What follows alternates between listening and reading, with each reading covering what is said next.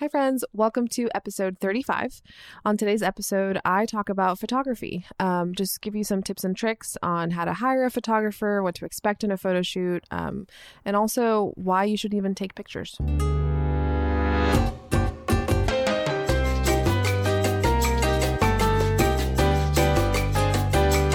Welcome to the Musician's Guide to Being Healthy, Wealthy, and Wise. Every week, we have music industry professionals and top performers share their insights on thriving as a modern musician. Whether you're a recent grad or high profile artist, this podcast is for you. Now, here's your host, Karen Cubides, CEO of Cubides Artist Services, marketing and management consultant, educator, and professional saxophonist based in Nashville, Tennessee everyone. Welcome to the podcast. Um, on today's episode, I want to talk about photographers and how to take pictures, what to do in a photo session, um, you know, the purpose of pictures, all of that. Um, I feel like this is a question that I get a lot, especially from emerging artists. And um, I just kind of want to demystify some of that and, and what that process looks like.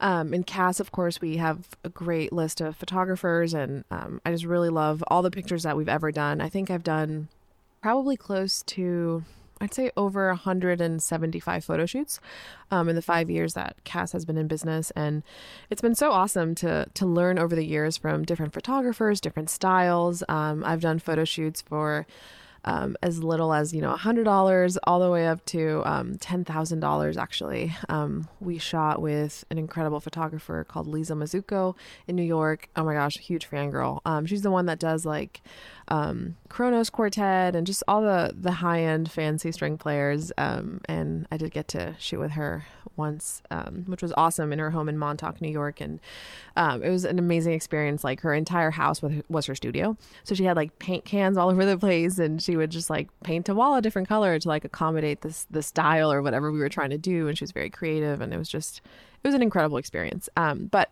with that being said of course i've never paid $10000 for my own pictures. Um, i don't even know like what in the world i would have to do in order to like justify that cost. But you know people decide what they want to do and, and of course budget is a really big consideration. So I think the first thing that I would say um, when looking for a photographer is before you even get down that road, is figuring out what these pictures are for. I personally believe, in my experience, that photography sets the tone for your website. And this will be a different podcast, like why you should have a website and all of that. But just keep in mind that any kind of photo session that you do, the point of that is for it to be a part of your brand and for people to see you. So we want pictures of your face, um, of your body and not like in a weird way, but you know, we want to see full body pictures, some portraits. Um, there is the possibility of shooting in a studio. Personally, I like shooting outdoors. I feel like natural light is always the best kind of light. Um, and there's also you know slightly more flexibility as far as it looking more normal than something in a shoot where in inside a studio where you know there might be more photoshop involved um, and in general i don't really think people need highly edited pictures just you know something that that makes sense for their brand so I would first decide, you know, what kind of pictures you need, um, what's the purpose of this, um, and you know what what kind of style are you looking for? Are you looking for something with, you know, graffiti, some railroad tracks? Um, do you want more of a clean aesthetic where we have some like red brick or like maybe a clean white concrete wall like what is is the style that you're going for? And of course your photographer and, and whoever you're working with will help determine that but i would start some kind of pinterest mood board and not to create like a ridiculous standard for how your picture needs to be. Like every time i go on pinterest i feel like i need confetti or like a bunch of balloons for my own pictures. And i mean i do have some pictures like that but it's not what i need for my brand and i just need to like find inspiration so i can better articulate and communicate with my photographer what it is that I want. Um, so the first thing is finding a photographer that matches your style. And if you don't know what your style is, I would meet with a couple different photographers and you know get a quote, get a sense for what they do, how they shoot. Um, and I feel like with photographers, you just need to be comfortable with them. Like taking having your picture taken. I mean, with the exception of just a couple of um, awesome musicians that I've met lately, like Artina McCain or even Martin McCain. Like they, their duo, the McCain duo, takes awesome pictures and they laugh on cue and they just are like super natural in front of the camera. I am not, um, even though I've done dozens of photo shoots at this point. Like I just put a camera in my face and I'm like, uh, no, please. It's awful, awkward, embarrassing. Um, and most of my clients just don't like having their picture taken. So I think that having a, a relationship with a photographer that you're comfortable with, that's kind, um, or that at least matches your personality style will be important in making you feel comfortable the day of the photo shoot. So figure out who is a good fit for you. Um, some of my criteria for photographers is how organized are they with what they're talking about? You know, do they have a contract? Do they have a specific way of working? You know, some photographers have like a two hour minimum, some photographers work on the hourly rate, um, some photographers have a low cost, um, but you have to pay for each edited image. Like, how does that work in, in their business? And just kind of figuring out um, based on either their level of organization or specificity, you know, if that style like jives with you. Um, if you're only needing a couple of pictures, you know, it might make sense to just pay for edited pictures instead of for like a full blown shoot. Um, however, you know, whatever makes the most sense and whatever you're most comfortable with, I, I would opt for that option. Um, I find that working with other creatives, sometimes it's very difficult to articulate what we want. Um, so I think it's important to have some clarity of the concept before you start shooting down to the clothes. So I would ask the photographer if you can send them clothes, um, pictures of the clothes. Um, if you know they could maybe help storyboard like what's going to happen um, i would share about your instrument and some of the limitations like I mean, it's not the same to shoot a tr- bass trombone as it is a French horn. They're both brass and they're both ridiculous as far as reflection, but you know, there's different things that happen with either one of those instruments, um, or with each of those instruments that you know need to be taken into consideration. So maybe you know the photographer needs to bring an assistant or have you know a special attention to X, Y, and Z. And um, I think it's just important that everybody knows what is happening at all times. Um, I love this Brene Brown quote: "Clear is kind, unclear is unkind." Um, and I think that, especially with working with other creatives where we're not maybe the most organized people or the most clear, um, it's really hard to meet expectations when it comes to pictures if it hasn't been thoroughly discussed. So just make sure that everybody's on the same page. Um, I would also encourage you to have already the vision for what each picture is going to be for. So if you're going to have a full body picture with your instrument, um, maybe it's going to be, you know, a profile picture. Maybe it's going to be on the bio of your website. Um, if you're going to have more of a landscape picture, maybe it's going to be your cover photo. Maybe it's going to be more of a poster image. Um, and just kind of discuss your needs with your photographer ahead of time so everybody is on the same page. Um, the next thing I'll say is have a contract. I know especially as creatives, sometimes the thought of a contract or an agreement feels very draconian. And I think contracts are a beautiful thing. Um, first of all, it's something that everybody can reference. Um, so if you have a question about how many edited pictures you're going to get, it's going to be in this contract. Um, if you have questions about when the pictures are going to be available, it should be listed on the contract. Where you're meeting, when you're meeting, all of this information um, will be in this contract. And it just clears up any doubts, questions, reservations, um, and you also know you know what you are liable for as the customer. Most photographers have a 50% deposit to hold the date and then it's paid in full either the day of the shoot or once you get your pictures again this is something to discuss.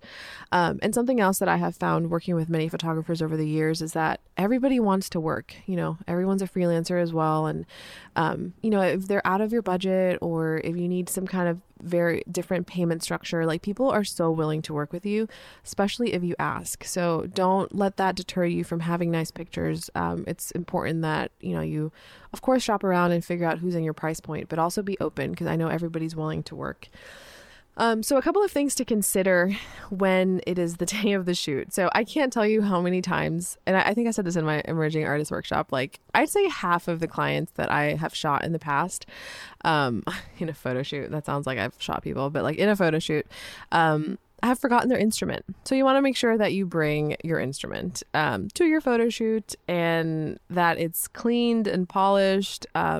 And that it looks realistic. Um, my husband Nick actually is a Courtois artist. Uh, he's a trombonist, and one of his first professional headshots. I don't even know if it's like the the current poster actually for Courtois. His tuning slide is pushed all the way in, um, so he looks like a giant dork, which is awesome.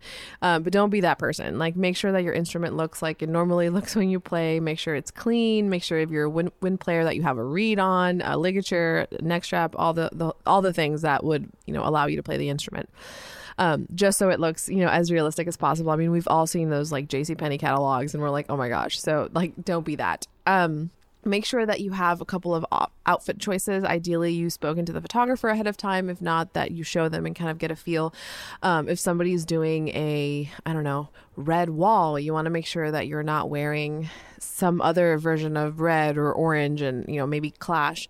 Um, I'd also recommend wearing solid colors. Um, sometimes patterns or just shiny materials like satin don't photograph well. Um, also, sometimes plaid shirts or, or smaller designs just look really distracting.